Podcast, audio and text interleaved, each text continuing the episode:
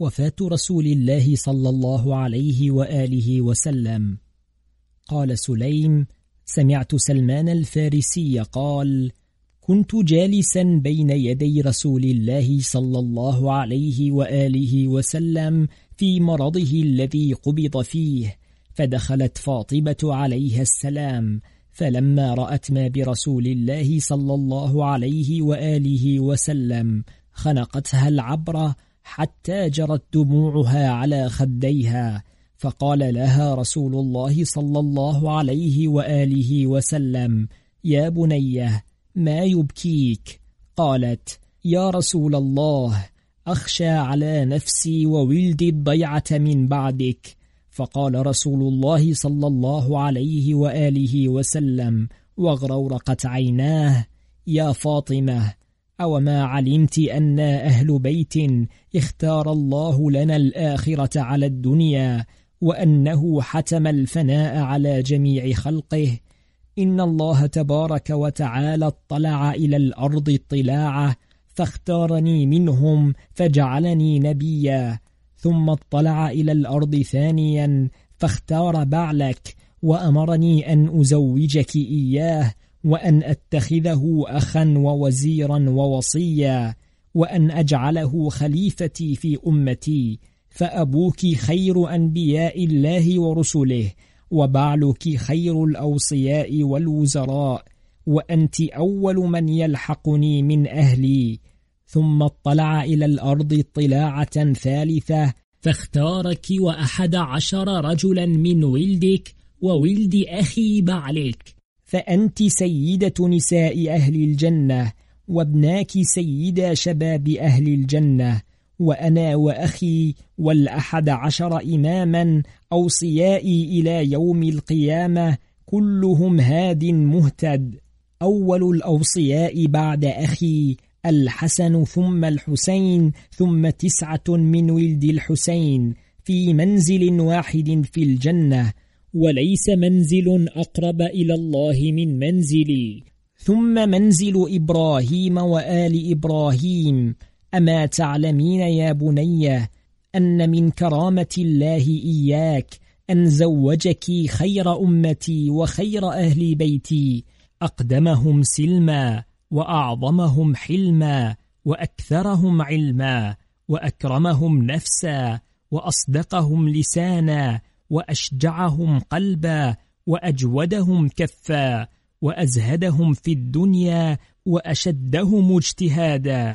فاستبشرت فاطمة عليها السلام بما قال، ثم قال لها رسول الله صلى الله عليه وآله وسلم: إن لعلي بن أبي طالب 8 أضراس ثواقب نوافذ، ومناقب ليست لأحد من الناس، إيمانه بالله وبرسوله قبل كل أحد، لم يسبقه إلى ذلك أحد من أمتي، وعلم بكتاب الله وسنتي، ليس أحد من أمتي يعلم جميع علمي غير بعلك، لأن الله علمني علما لا يعلمه غيري، وعلم ملائكته ورسله علما فأنا أعلمه، وأمرني الله أن أعلمه إياه ففعلت، فليس أحد من أمتي يعلم جميع علمي وفهمي وفقهي كله غيره.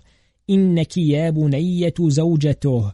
إن ابنيه سبطاي الحسن والحسين، وهما سبطا أمتي، وأمره بالمعروف ونهيه عن المنكر، وإن الله علمه الحكمة وفصل الخطاب.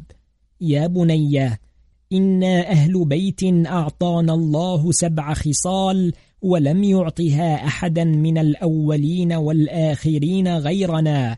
أنا سيد الأنبياء والمرسلين وخيرهم، ووصي خير الوصيين، ووزيري بعدي خير الوزراء، وشهيدنا خير الشهداء. قالت: يا رسول الله، سيد الشهداء الذين قتلوا معك؟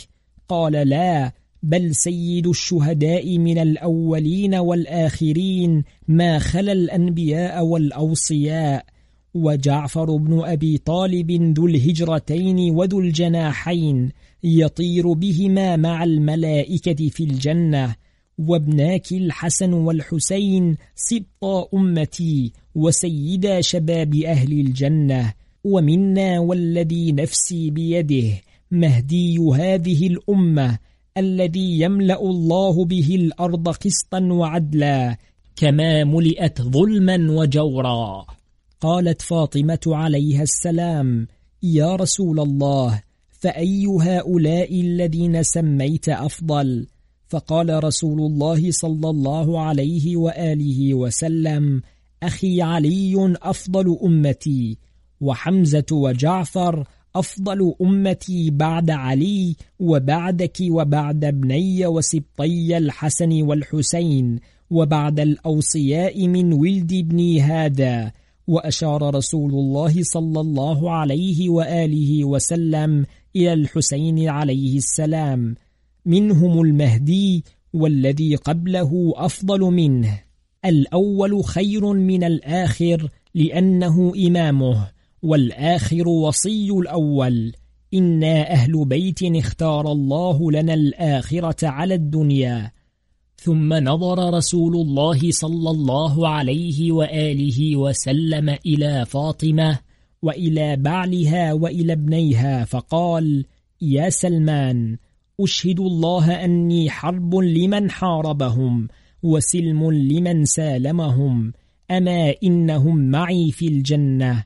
ثم أقبل النبي صلى الله عليه وآله وسلم على علي عليه السلام فقال: يا علي، إنك ستلقى من قريش شدة من تظاهرهم عليك وظلمهم لك، فإن وجدت أعوانا فجاهدهم، فقاتل من خالفك بمن وافقك، فإن لم تجد أعوانا فاصبر واكفف يدك، ولا تلق بيدك إلى التهلكة، فإنك مني بمنزلة هارون من موسى، ولك بهارون أسوة حسنة، إنه قال لأخيه موسى: إن القوم استضعفوني وكادوا يقتلونني. قال سليم: وحدثني علي بن أبي طالب عليه السلام أنه قال: كنت أمشي مع رسول الله صلى الله عليه وآله وسلم في بعض طرق المدينة، فأتينا على حديقة فقلت: يا رسول الله، ما أحسنها من حديقة؟ قال صلى الله عليه وآله وسلم: ما أحسنها، ولك في الجنة أحسن منها. ثم أتينا على حديقة أخرى فقلت: يا رسول الله، ما أحسنها من حديقة؟ قال صلى الله عليه وآله وسلم: ما أحسنها، ولك في الجنة أحسن منها. حتى أتينا على 7 حدائق، أقول: يا رسول الله، ما أحسنها؟ ويقول: لك في الجنة أحسن منها. فلما خلا له الطريق اعتنقني، ثم أجهش باكيا وقال: بأبي الوحيد الشهيد. فقلت: يا رسول الله، ما يبكيك؟ فقال: ضغائن في صدور أقوام لا يبدونها لك إلا من بعدي، أحقاد بدر وتراث أحد. قلت: في سلامة من ديني؟ قال: في سلامة من دينك، فأبشر يا علي، فإن حياتك وموتك معي، وأنت أخي وأنت وصيي، وأنت صفيي ووزيري ووارثي والمؤدي عني، وأنت تقضي ديني وتنجز عداتي عني، وأنت تبرئ ذمتي وتؤدي أمانتي، وتقاتل على سنة الناكثين من أمتي والقاسطين والمارقين، وأنت مني بمنزلة هارون من موسى، ولك بهارون أسوة حسنة، إذ استضعفه قومه وكادوا يقتلونه، فاصبر لظلم قريش إياك وتظاهرهم عليك، فإنك بمنزلة هارون من موسى ومن تبعه، وهم بمنزلة العجل ومن تبعه. وإن موسى أمر هارون حين استخلفه عليهم: إن ضلوا فوجد أعوانا أن يجاهدهم بهم، وإن لم يجد أعوانا أن يكف يده ويحقن دمه ولا يفرق بينهم. يا علي، ما بعث الله رسولا إلا وأسلم معه قوم طوعا وقوم آخرون كرها، فسلط الله الذين أسلموا كرها على الذين أسلموا طوعا فقتلوهم ليكون أعظم لأجورهم. يا علي، وإنه ما اختلفت أمة بعد نبيها إلا ظهر أهل باطلها على أهل حقها، وإن الله قضى الفرقة والاختلاف على هذه الأمة، ولو شاء لجعلهم على الهدى حتى لا يختلف اثنان من خلقه، ولا يتنازع في شيء من أمره، ولا يجحد المفضول ذا الفضل فضله، ولو شاء عجل النقمة فكان منه التغيير حتى يكذب الظالم ويعلم الحق أين مصيره، ولكن جعل الدنيا دار الأعمال وجعل الآخرة دار القرار، ليجزي الذين أساءوا بما عملوا ويجزي الذين أحسنوا بالحسنى. فقلت: الحمد لله، شكرا على نعمائه وصبرا على بلائه وتسليما ورضا بقضائه.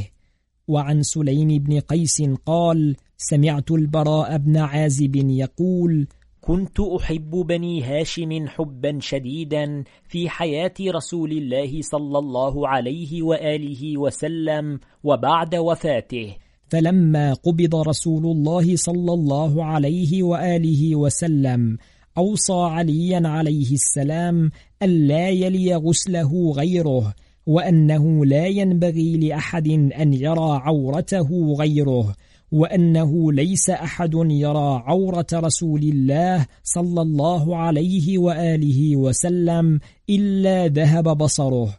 فقال علي عليه السلام: يا رسول الله، فمن يعينني على غسلك؟ قال: جبرائيل في جنود من الملائكة.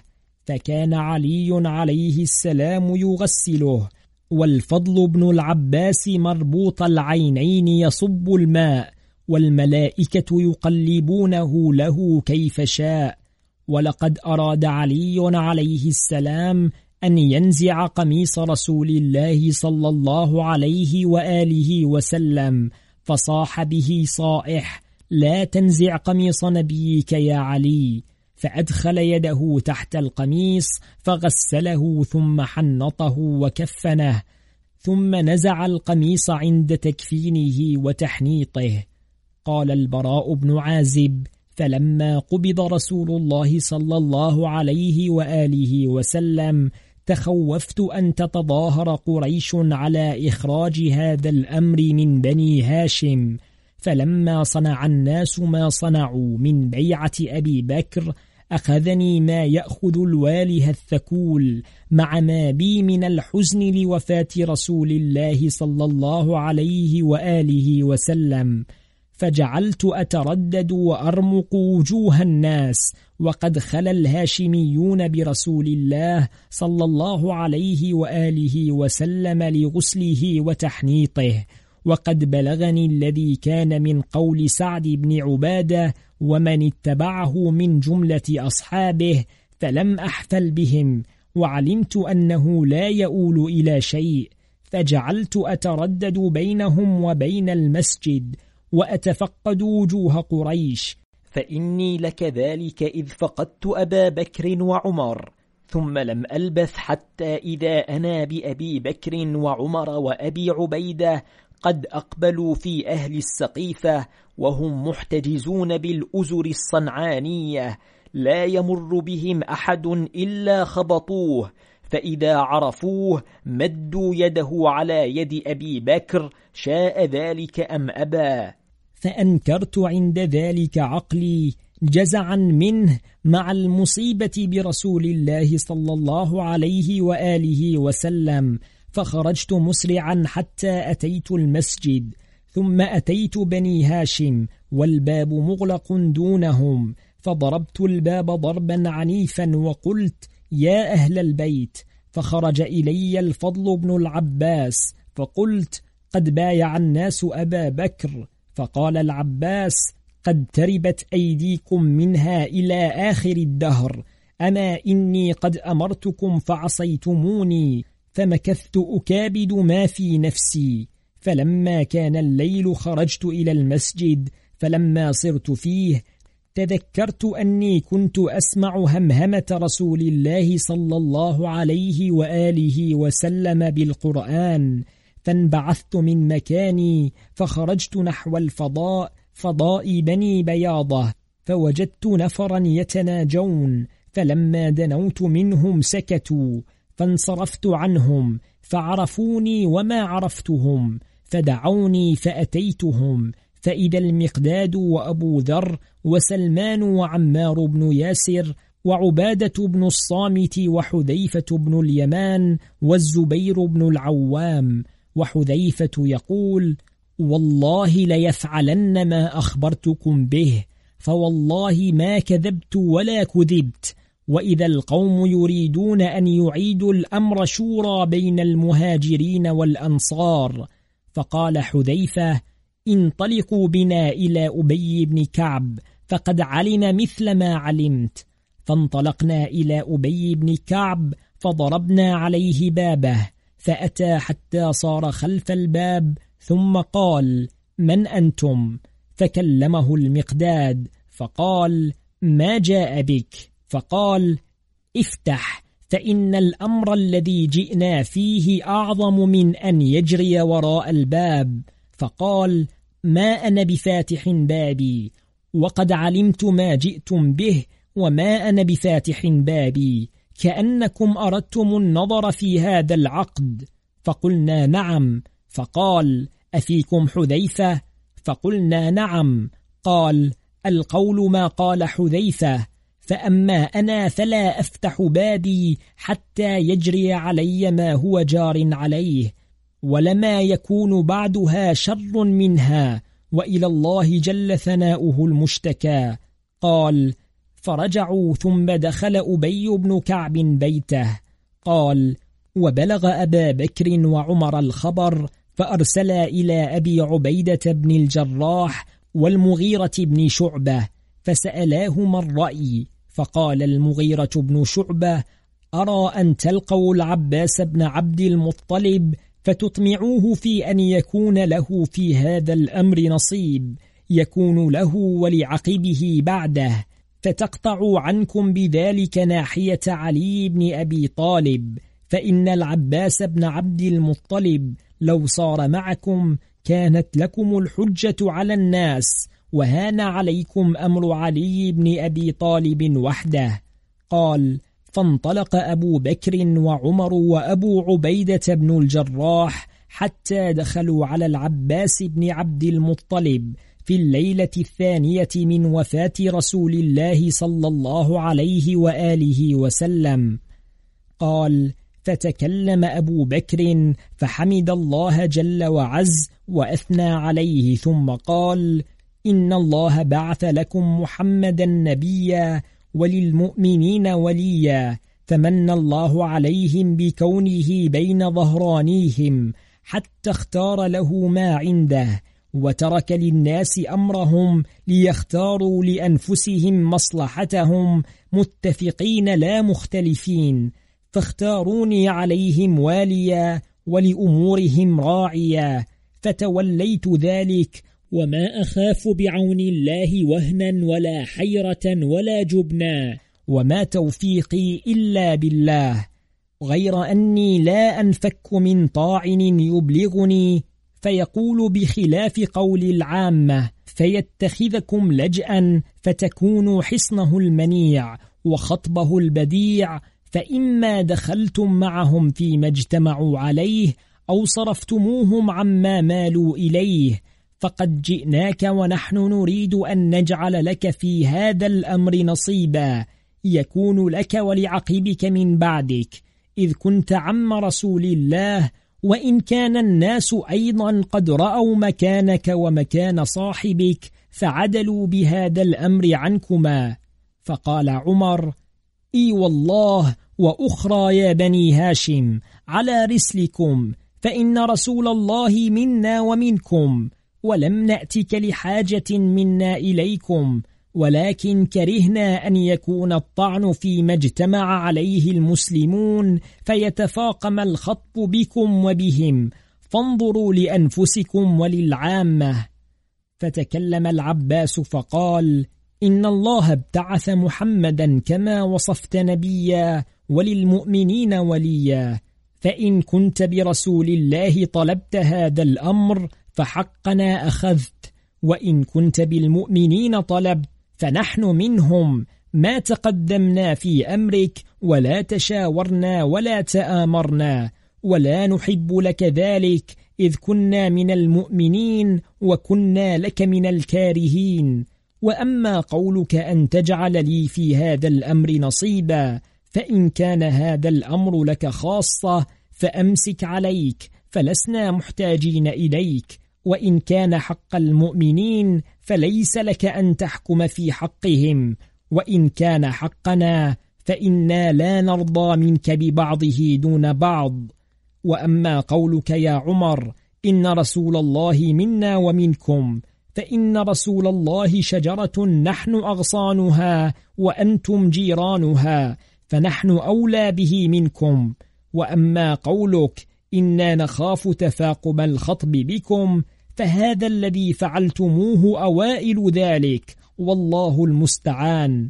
فخرجوا من عنده، وأنشأ العباس يقول: ما كنت أحسب هذا الأمر منحرفا عن هاشم ثم منهم عن أبي حسن، أليس أول من صلى لقبلتكم وأعلم الناس بالآثار والسنن وأقرب الناس عهدا بالنبي، ومن جبريل عون له بالغسل والكفن، من فيه ما في جميع الناس كلهم، وليس في الناس ما فيه من الحسن، من ذا الذي ردكم عنه فنعرفه، ها إن بيعتكم من أول الفتن. وعن أبان بن أبي عياش عن سليم بن قيس قال: سمعت سلمان الفارسي قال: لما أن قبض النبي صلى الله عليه وآله وسلم وصنع الناس ما صنعوا، جاء أبو بكر وعمر وأبو عبيدة بن الجراح فخاصموا الأنصار، فخصموهم بحجة علي عليه السلام، فقالوا: يا معشر الأنصار، قريش أحق بالأمر منكم، لأن رسول الله صلى الله عليه وآله وسلم من قريش، والمهاجرون خير منكم، لأن الله بدأ بهم في كتابه وفضلهم. وقال رسول الله صلى الله عليه وآله وسلم: الأئمة من قريش. وقال سلمان: فأتيت عليا عليه السلام وهو يغسل رسول الله صلى الله عليه وآله وسلم، وقد كان رسول الله صلى الله عليه وآله وسلم أوصى عليا عليه السلام ألا يلي غسله غيره، فقال: يا رسول الله، من يعينني على ذلك؟ فقال: جبرائيل.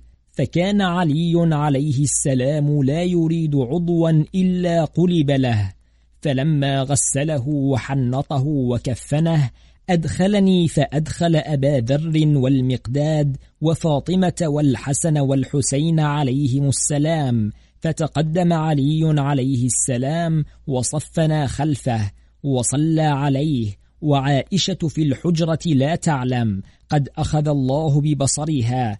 ثم أدخل 10 من المهاجرين و10 من الأنصار، فكانوا يدخلون ويدعون ويخرجون، حتى لم يبق أحد شهد من المهاجرين والأنصار إلا صلى عليه. قال سلمان الفارسي: فأخبرت عليا عليه السلام وهو يغسل رسول الله صلى الله عليه وآله وسلم بما صنع القوم، وقلت: إن أبا بكر الساعة لعلى منبر رسول الله صلى الله عليه وآله وسلم، ما يرضون يبايعونه بيد واحدة، وإنهم ليبايعونه بيديه جميعا، بيمينه وشماله، فقال علي عليه السلام: يا سلمان، وهل تدري من أول من بايعه على منبر رسول الله؟ قلت: لا، إلا أني رأيته في ظلة بني ساعدة حين خصمت الأنصار، وكان أول من بايعه المغيرة بن شعبة، ثم بشير بن سعيد، ثم أبو عبيدة بن الجراح، ثم عمر بن الخطاب، ثم سالم مولى أبي حذيفة، ومعاذ بن جبل. قال علي عليه السلام: لست أسألك عن هؤلاء، ولكن تدري من أول من بايعه حين صعد المنبر؟ قلت: لا، ولكن رأيت شيخا كبيرا يتوكأ على عصاه، بين عينيه سجادة شديدة التشمير، صعد المنبر أول من صعد وهو يبكي ويقول: الحمد لله الذي لم يمتني حتى رأيتك في هذا المكان، أبسط يدك. فبسط يده فبايعه، ثم قال: يوم كيوم آدم. ثم نزل فخرج من المسجد، فقال علي عليه السلام: يا سلمان، أتدري من؟ قلت: لا، ولقد ساءتني مقالته، كأنه شامت بموت رسول الله صلى الله عليه وآله وسلم. قال علي عليه السلام: فإن ذلك إبليس، أخبرني رسول الله صلى الله عليه وآله وسلم أن إبليس ورؤساء أصحابه شهدوا نصب رسول الله إياي يوم غدير خم بأمر الله، وأخبرهم بأني أولى بهم من أنفسهم، وأمرهم أن يبلغ الشاهد الغائب. فأقبل إلى إبليس أبالسته ومردة أصحابه، فقالوا: إن هذه الأمة أمة مرحومة معصومة، فما لك ولا لنا عليهم سبيل، وقد أعلموا مفزعهم وإمامهم بعد نبيهم. فانطلق إبليس كئيبا حزينا. وقال أمير المؤمنين عليه السلام: أخبرني رسول الله صلى الله عليه وآله وسلم وقال: يبايع الناس أبا بكر في ظلة بني ساعدة بعد تخاصمهم بحقنا وحجتنا، ثم يأتون المسجد فيكون أول من يبايعه على منبر إبليس بصورة شيخ كبير مشمر يقول كذا وكذا، ثم يخرج فيجمع شياطينه وأبالسته، فيخرون سجدا فيقولون: يا سيدنا ويا كبيرنا، أنت الذي أخرجت آدم من الجنة. فيقول: أي أمة لن تضل بعد نبيها؟ كلا، زعمتم أن ليس لي عليهم سبيل، فكيف رأيتموني صنعت بهم حين تركوا ما أمر الله به من طاعته، وأمرهم به رسول الله صلى الله عليه وآله وسلم. وذلك قوله تعالى: ولقد صدق عليهم إبليس ظنه فاتبعوه إلا قليلا من المؤمنين. قال سلمان: فلما أن كان الليل حمل علي عليه السلام فاطمة على حمار، وأخذ بيدي ابنيه الحسن والحسين عليهما السلام، فلم يدع أحدا من أهل بدر من المهاجرين ولا من الأنصار إلا أتاه في منزله فذكرهم حقه ودعاهم إلى نصرته، فما استجاب له منهم إلا 44 رجلا، فأمرهم أن يصبحوا بكرة محلقين رؤوسهم، معهم سلاحهم ليبايعوا على الموت. فأصبحوا فلم يواف منهم أحد إلا 4. فقلت لسلمان: من ال4؟ فقال: أنا وأبو ذر والمقداد والزبير بن العوام. ثم أتاهم علي عليه السلام من الليلة المقبلة فناشدهم فقالوا: نصبحك بكرة. فما منهم أحد أتاه غيرنا. ثم أتاهم الليلة الثالثة فما أتاه غيرنا. فلما رأى غدرهم وقلة وفائهم له لزم بيته، وأقبل على القرآن يؤلفه ويجمعه، فلم يخرج من بيته حتى جمعه. وكان في الصحف والشظاظ والأسيار والرقاع، فلما جمعه كله وكتبه بيده تنزيله وتأويله والناسخ منه والمنسوخ، بعث إليه أبو بكر أن يخرج فبايع، فبعث إليه علي عليه السلام: إني لمشغول، وقد آليت على نفسي يمينا ألا أرتدي رداء إلا للصلاة حتى أؤلف القرآن وأجمعه، فسكتوا عنه أياما، فجمعه في ثوب واحد وختمه، ثم خرج إلى الناس وهم مجتمعون مع أبي بكر في مسجد رسول الله صلى الله عليه وآله وسلم، فنادى علي عليه السلام بأعلى صوته: أيها الناس، إني لم أزل منذ قبض رسول الله صلى الله عليه وآله وسلم مشغولا بغسله ثم بالقرآن حتى جمعته كله في هذا الثوب الواحد، فلم ينزل الله على رسول الله صلى الله عليه وآله وسلم آية إلا وقد جمعتها، وليست منه آية إلا وقد أقرأنيها رسول الله وعلمني تأويلها. ثم قال لهم علي: لئلا تقولوا غدا إنا كنا عن هذا غافلين. ثم قال لهم علي عليه السلام: لا تقولوا يوم القيامة إني لم أدعكم إلى نصرتي، ولم أذكركم حقي، ولم أدعكم إلى كتاب الله من فاتحته إلى خاتمته. فقال له عمر: ما أغنانا بما معنا من القرآن عما تدعونا إليه. ثم دخل علي عليه السلام بيته، وقال عمر لأبي بكر: أرسل إلى علي فليبايع، فإنا لسنا في شيء حتى يبايع، ولو قد بايع أمناه. فأرسل إليه أبو بكر: أجب خليفة رسول الله.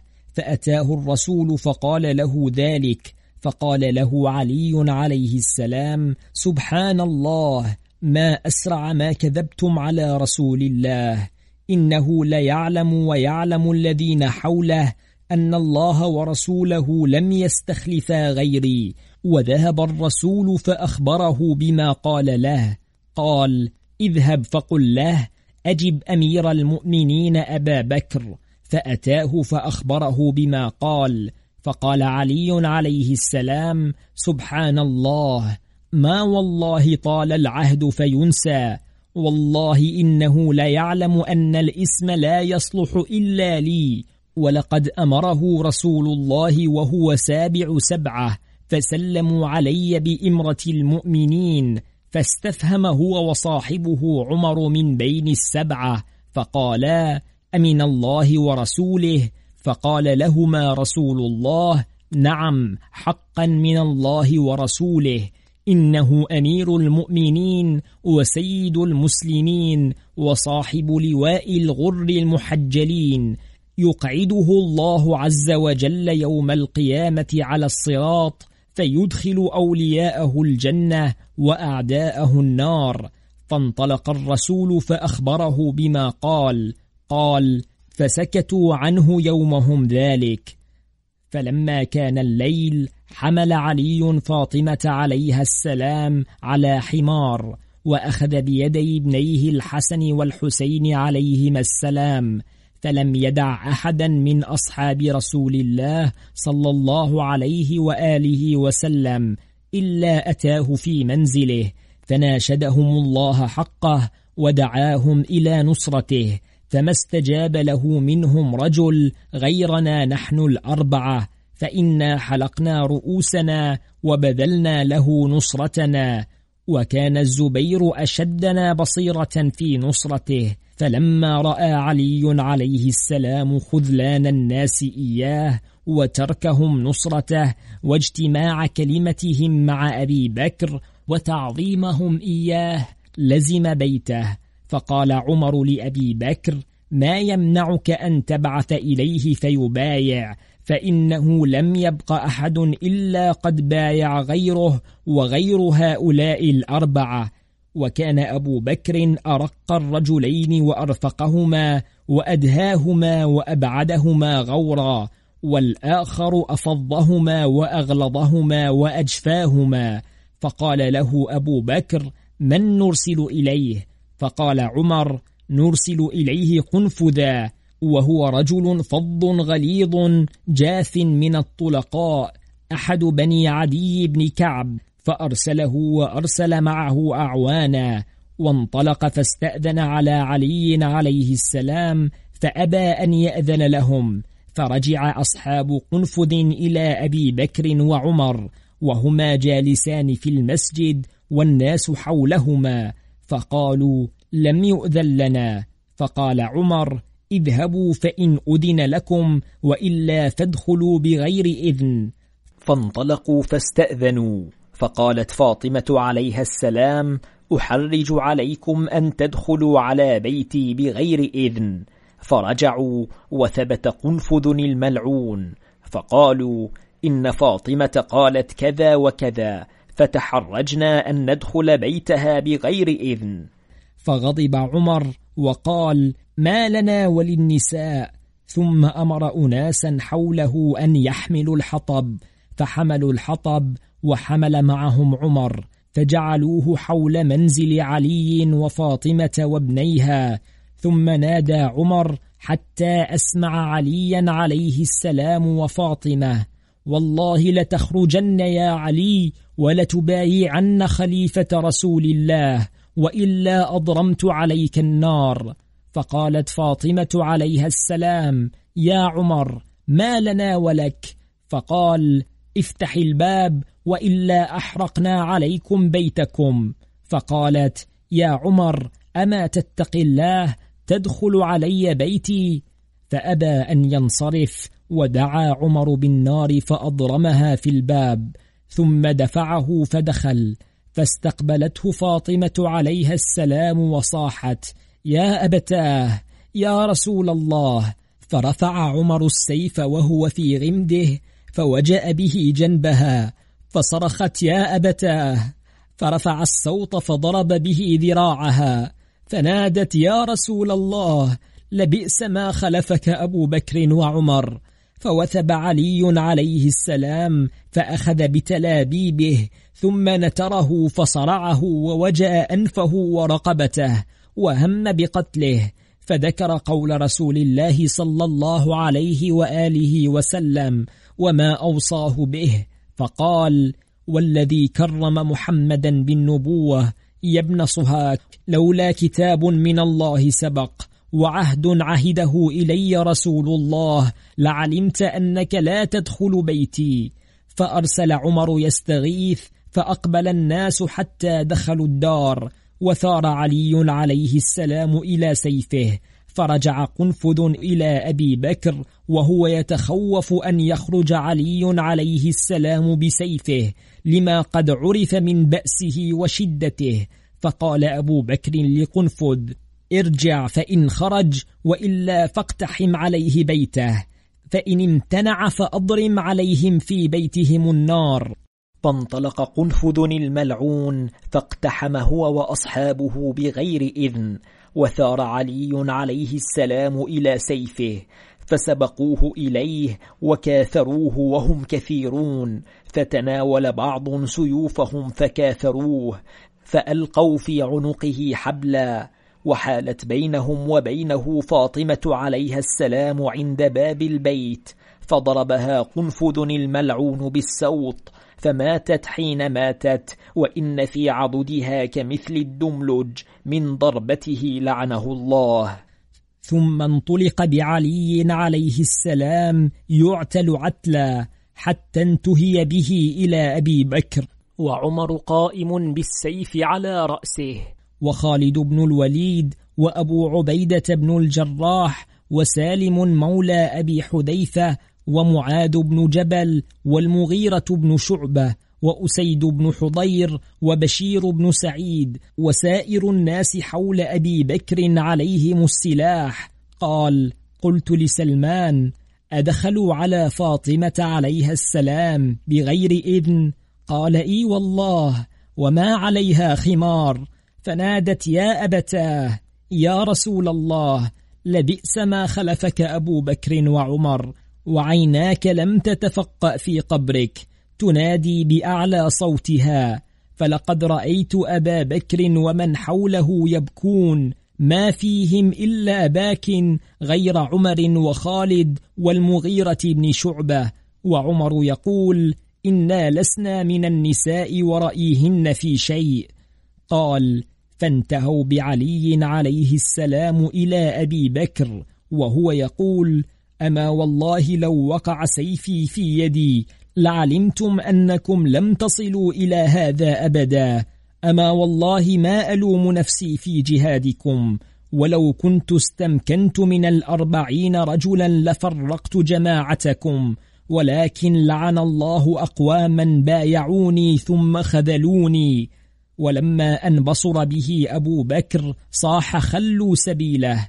فقال علي عليه السلام: يا أبا بكر، ما أسرع ما توثبتم على رسول الله صلى الله عليه وآله وسلم، بأي حق وبأي منزلة دعوت الناس إلى بيعتك؟ ألم تبايعني بالأمس بأمر الله وأمر رسول الله صلى الله عليه وآله وسلم؟ وقد كان قنفذ لعنه الله حين ضرب فاطمة عليها السلام بالسوط حين حالت بينه وبين زوجها، وأرسل إليه عمر: إن حالت بينك وبينه فاطمة فاضربها. فألجأها قنفذ إلى عضادة باب بيتها ودفعها، فكسر ضلعها من جنبها، فألقت جنينا من بطنها، فلم تزل صاحبة فراش حتى ماتت صلى الله عليها من ذلك شهيدة. قال: ولما انتهي بعلي عليه السلام إلى أبي بكر انتهره عمر وقال له: بايع ودع عنك هذه الأباطيل. فقال له علي عليه السلام: فإن لم أفعل فما أنتم صانعون؟ قالوا: نقتلك ذلا وصغارا. فقال: إذا تقتلون عبد الله وأخا رسوله؟ قال أبو بكر: أما عبد الله فنعم، وأما أخا رسول الله فما نقر بهذا.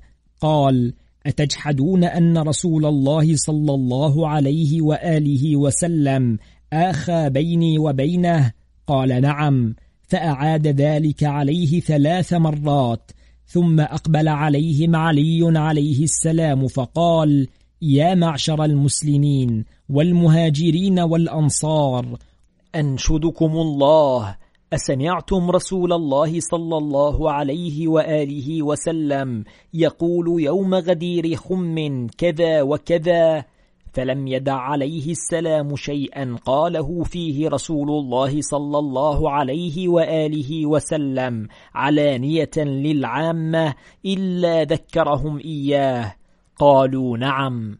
فلما تخوف أبو بكر أن ينصره الناس وأن يمنعوه بادرهم فقال: كل ما قلت حق، قد سمعناه بآذاننا ووعته قلوبنا، ولكن قد سمعت رسول الله يقول بعد هذا: إنا أهل بيت اصطفانا الله وأكرمنا واختار لنا الآخرة على الدنيا، وإن الله لم يكن ليجمع لنا أهل البيت النبوة والخلافة. فقال علي عليه السلام: هل أحد من أصحاب رسول الله صلى الله عليه وآله وسلم شهد هذا معك؟ فقال عمر: صدق خليفة رسول الله، قد سمعته منه كما قال. وقال أبو عبيدة: وسالم مولى أبي حذيفة ومعاذ بن جبل، قد سمعنا ذلك من رسول الله. فقال علي عليه السلام: لقد وفيتم بصحيفتكم التي تعاقدتم عليها في الكعبة، إن قتل الله محمدا أو مات لتزون هذا الأمر عنا أهل البيت. فقال أبو بكر: فما علمك بذلك؟ ما أطلعناك عليها. فقال عليه السلام: أنت يا زبير، وأنت يا سلمان، وأنت يا أبا ذر، وأنت يا مقداد، أسألكم بالله وبالإسلام أما سمعتم رسول الله صلى الله عليه وآله وسلم يقول ذلك وأنتم تسمعون أن فلانا وفلانا، حتى عدهم هؤلاء الخمسة، قد كتبوا بينهم كتابا وتعاهدوا فيه وتعاقدوا على ما صنعوا، فقالوا: اللهم نعم، قد سمعنا رسول الله صلى الله عليه وآله وسلم يقول ذلك، إنهم قد تعاهدوا وتعاقدوا على ما صنعوا، وكتبوا بينهم كتابا إن قتلت أو مت أن يزووا عنك هذا يا علي. قلت: بأبي أنت وأمي يا رسول الله، فما تأمرني إذا كان ذلك أن أفعل؟ فقال لك: إن وجدت عليهم أعوانا فجاهدهم ونابذهم، وإن أنت لم تجد أعوانا فبايع واحقن دمك. فقال علي عليه السلام: أما والله لو أن أولئك 40 رجلا الذين بايعوني وفولي لجاهدتكم في الله، ولكن أما والله لا ينالها أحد من عقبكما إلى يوم القيامة. وفيما يكذب قولكم على رسول الله صلى الله عليه وآله وسلم قوله تعالى: أم يحسدون الناس على ما آتاهم الله من فضله، فقد آتينا آل إبراهيم الكتاب والحكمة وآتيناهم ملكا عظيما. فالكتاب النبوة، والحكمة السنة، والملك الخلافة، ونحن آل إبراهيم.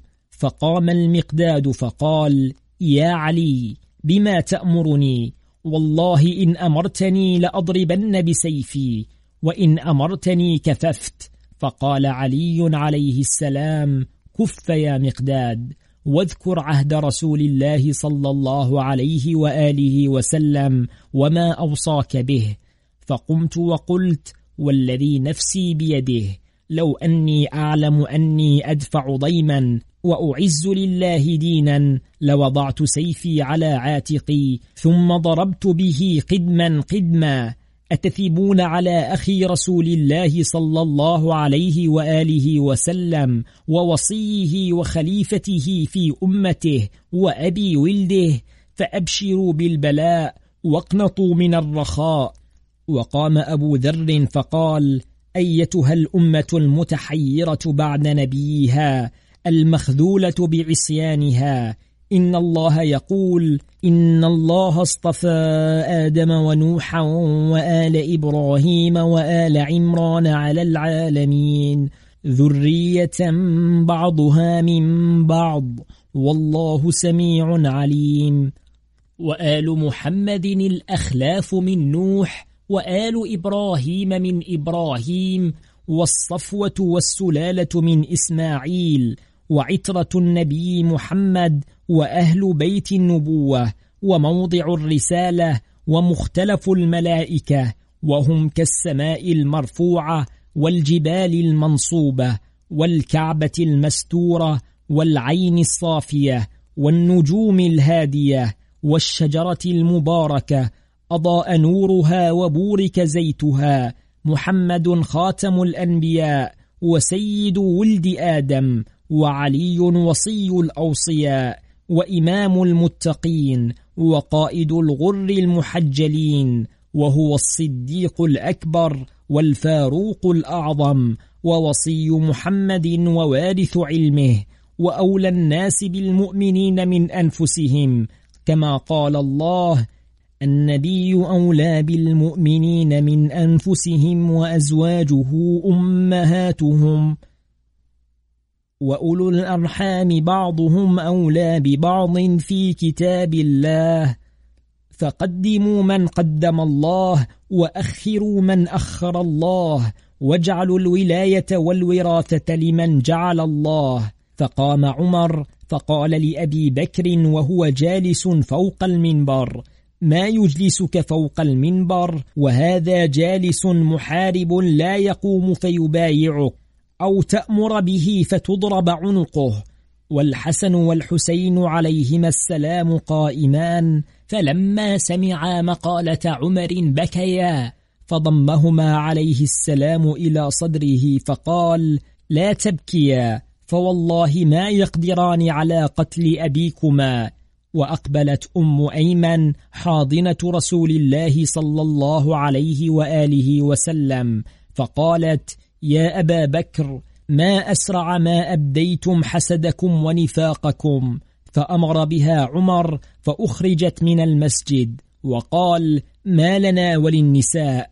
وقام بريدة الأسلمي وقال: أتثب يا عمر على أخي رسول الله صلى الله عليه وآله وسلم وأبي ولده، وأنت الذي نعرفك في قريش بما نعرفك، ألستما اللذين قال لكما رسول الله صلى الله عليه وآله وسلم: انطلقا إلى علي وسلما عليه بإمرة المؤمنين، فقلتما أعن أمر الله وأمر رسول الله؟ قال: نعم. فقال أبو بكر: قد كان ذلك، ولكن رسول الله قال بعد ذلك: لا يجتمع لأهل بيت النبوة والخلافة. فقال: والله ما قال هذا رسول الله صلى الله عليه وآله وسلم، والله لا سكنت في بلدة أنت فيها أمير. فأمر به عمر فضرب وطرد، ثم قال: قم يا ابن أبي طالب فبايع. فقال: فإن لم أفعل. قال: إذن والله نضرب عنقك. فاحتج عليهم 3 مرات، ثم مد يده من غير أن يفتح كفه، فضرب عليها أبو بكر ورضي بذلك منه. فنادى علي عليه السلام قبل أن يبايع والحبل في عنقه: يا ابن أم، إن القوم استضعفوني وكادوا يقتلونني. وقيل للزبير: بايع، فأبى. فوثب إليه عمر وخالد والمغيرة بن شعبة في أناس، فانتزعوا سيفه فضربوا به الأرض حتى كسروه ثم لببوه. فقال الزبير وعمر على صدره: يا ابن صهاك، أما والله لو أن سيفي في يدي لحت عني. ثم بايع.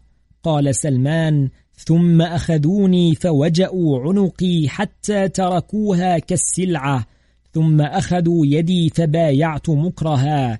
ثم بايع أبو ذر والمقداد مكرهين، وما بايع أحد من الأمة مكرها غير علي عليه السلام وأربعتنا، ولم يكن منا أحد أشد قولا من الزبير، فإنه لما بايع قال: يا ابن صهاك، أما والله لولا هؤلاء الطغاة الذين أعانوك لما كنت تقدم علي ومعي سيفي، لما أعرف من جبنك ولؤمك، ولكن وجدت طغاة تقوى بهم وتصول. فغضب عمر وقال: أتذكر صهاك؟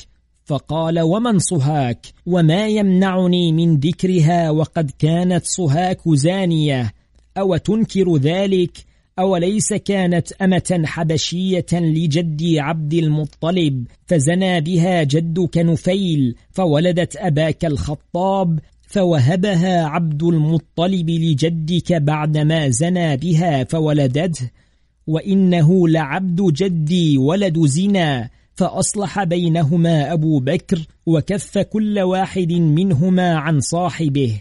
قال سليم بن قيس: فقلت لسلمان: أفبايعت أبا بكر يا سلمان ولم تقل شيئا؟ قال: قد قلت بعدما بايعت: تبا لكم سائر الدهر، أو تدرون ما صنعتم بأنفسكم؟ أصبتم وأخطأتم، أصبتم سنة من كان قبلكم من الفرقة والاختلاف، وأخطأتم سنة نبيكم حتى أخرجتموها من معدنها وأهلها. فقال عمر: يا سلمان، أما إذ بايع صاحبك وبايعت فقل ما شئت وافعل ما بدا لك، وليقل صاحبك ما بدا له. قال سلمان: فقلت: سمعت رسول الله صلى الله عليه وآله وسلم يقول: إن عليك وعلى صاحبك الذي بايعت مثل ذنوب أمته إلى يوم القيامة، ومثل عذابهم جميعا. فقال له: قل ما شئت، أليس قد بايعت ولم يقر الله عينيك بأن يليها صاحبك، فقلت أشهد أني قد قرأت في بعض كتب الله المنزلة أنك باسمك ونسبك وصفتك باب من أبواب جهنم. فقال لي قل ما شئت، أليس قد أزالها الله عن أهل البيت الذين اتخذتموهم أربابا من دون الله؟ فقلت له أشهد أني سمعت رسول الله صلى الله عليه وآله وسلم يقول، وسألته عن هذه الآية فيومئذ لا يعذب عذابه أحد ولا يوثق وثاقه أحد، فأخبرني أنك أنت هو. فقال لي عمر أسكت، أسكت الله نأمتك أيها العبد بن اللخناء. فقال لي علي عليه السلام أقسمت عليك يا سلمان لما سكت. فقال سلمان والله لو لم يأمرني علي عليه السلام بالسكوت لخبرته بكل شيء نزل فيه وكل شيء سمعته من رسول الله صلى الله عليه وآله وسلم فيه وفي صاحبه. فلما رآني عمر قد سكت قال إنك له لمطيع مسلم. فلما أن بايع أبو ذر والمقداد ولم يقولا شيئا قال عمر يا سلمان ألا تكف كما كف صاحباك؟ والله ما أنت بأشد حبا لأهل هذا البيت منهما ولا أشد تعظيما لحقهم منهما، وقد كفا كما ترى وبايعا. فقال أبو ذر يا عمر أفتعيرنا بحب آل محمد وتعظيمهم؟ لعن الله وقد فعل من أبغضهم وافترى عليهم وظلمهم حقهم وحمل الناس على رقابهم ورد هذه الأمة القهقرى على أدبارها. فقال عمر آمين، لعن الله من ظلمهم حقهم، لا والله ما لهم فيها حق وما هم فيها وعرض الناس إلا سواء. قال أبو ذر فلما خاصمتم الأنصار بحقهم وحجتهم؟ قال علي عليه السلام لعمر يا ابن صهاك فليس لنا فيها حق وهي لك ولابن آكلة الذباب. قال عمر كف الآن يا أبا الحسن إذ بايعت، فإن العامة رضوا بصاحبي ولم يرضوا بك، فما ذنبي؟ فقال علي عليه السلام ولكن الله عز وجل ورسوله لم يرضيا إلا بي، فأبشر أنت وصاحبك ومن اتبعكما ووازركما بسخط من الله وعذابه وخزيه. ويلك يا ابن الخطاب لو تدري ما منه خرجت وفيما دخلت وماذا جنيت على نفسك وعلى صاحبك. فقال أبو بكر يا عمر أما إذ قد بايعنا وأمنا شره وفتكه وغائلته فدعه يقول ما شاء. فقال علي عليه السلام لست بقائل غير شيء واحد، أذكركم الله أيها الأربعة. قال لسلمان وأبي ذر والزبير والمقداد سمعت رسول الله صلى الله عليه وآله وسلم يقول إن تابوتا من نار فيه 12 رجلا، 6 من الأولين و6 من الآخرين، في جب في قعر جهنم في تابوت مقفل، على ذلك الجب صخرة، فإذا أراد الله أن يسعر جهنم كشف تلك الصخرة عن ذلك الجب فاستعرت جهنم من لهب ذلك الجب ومن حره. وقال علي عليه السلام فسألت رسول الله صلى الله عليه وآله وسلم وأنتم شهود به عن الأولين، فقال أما الأولون فابن آدم الذي قتل أخاه وفرعون الفراعنة والذي حاج إبراهيم في ربه ورجلان من بني إسرائيل بدلا كتابهم وغيرا سنتهم، أما أحدهما فهود اليهود والآخر نصر النصارى، وإبليس سادسهم، وفي الآخرين الدجال، وهؤلاء الخمسة أصحاب الصحيفة والكتاب، وجبتهم وطاغوتهم الذي تعاهدوا عليه وتعاقدوا على عداوتك يا أخي، وتظاهروا عليك بعدي، هذا وهذا، حتى سماهم وعدهم لنا. قال سلمان فقلنا صدقت، نشهد أننا سمعنا ذلك من رسول الله صلى الله عليه وآله وسلم. فقال عثمان يا أبا الحسن، ما عندك وعند أصحابك هؤلاء حديث فيه؟ فقال علي عليه السلام بلى، سمعت رسول الله صلى الله عليه وآله وسلم يلعنك ثم لم يستغفر الله لك بعدما لعنك. فغضب عثمان ثم قال ما لي وما لك، لا تدعني على حال عهد النبي ولا بعده. فقال له علي عليه السلام نعم، فأرغم الله أنفك. فقال عثمان فوالله لقد سمعت من رسول الله صلى الله عليه وآله وسلم يقول الزبير يقتل مرتدا عن الإسلام. قال سلمان فقال علي عليه السلام لي فيما بيني وبينه صدق عثمان، وذلك أنه يبايعني بعد قتل عثمان وينكث بيعتي فيقتل مرتدا.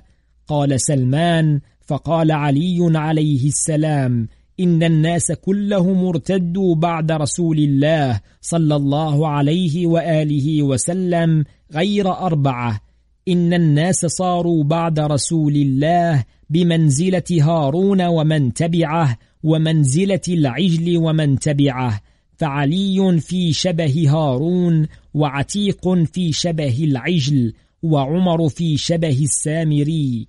وسمعت رسول الله صلى الله عليه وآله وسلم يقول ليجيئن قوم من أصحابي من أهل العلية والمكانة مني ليمروا على الصراط، فإذا رأيتهم ورأوني وعرفتهم وعرفوني اختلجوا دوني، فأقول أي رب أصحابي أصحابي، فيقال ما تدري ما أحدثوا بعدك، إنهم ارتدوا على أدبارهم حيث فارقتهم، فأقول بعدا وسحقا. وسمعت رسول الله صلى الله عليه وآله وسلم يقول لتركبن أمتي سنة بني إسرائيل حذو النعل بالنعل، وحذو القذة بالقذة، شبرا بشبر، وذراعا بذراع، وباعا بباع، حتى لو دخلوا جحرا لدخلوا فيه معهم.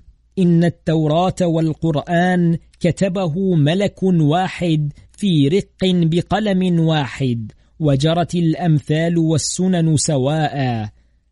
عن أبان بن أبي عياش عن سليم بن قيس قال سمعت سلمان الفارسي يقول إذا كان يوم القيامة يؤتى بإبليس مزموما بزمام من نار، ويؤتى بزفر مزموما بزمامين من نار، فينطلق إليه إبليس فيصرخ ويقول ثكلتك أمك، من أنت؟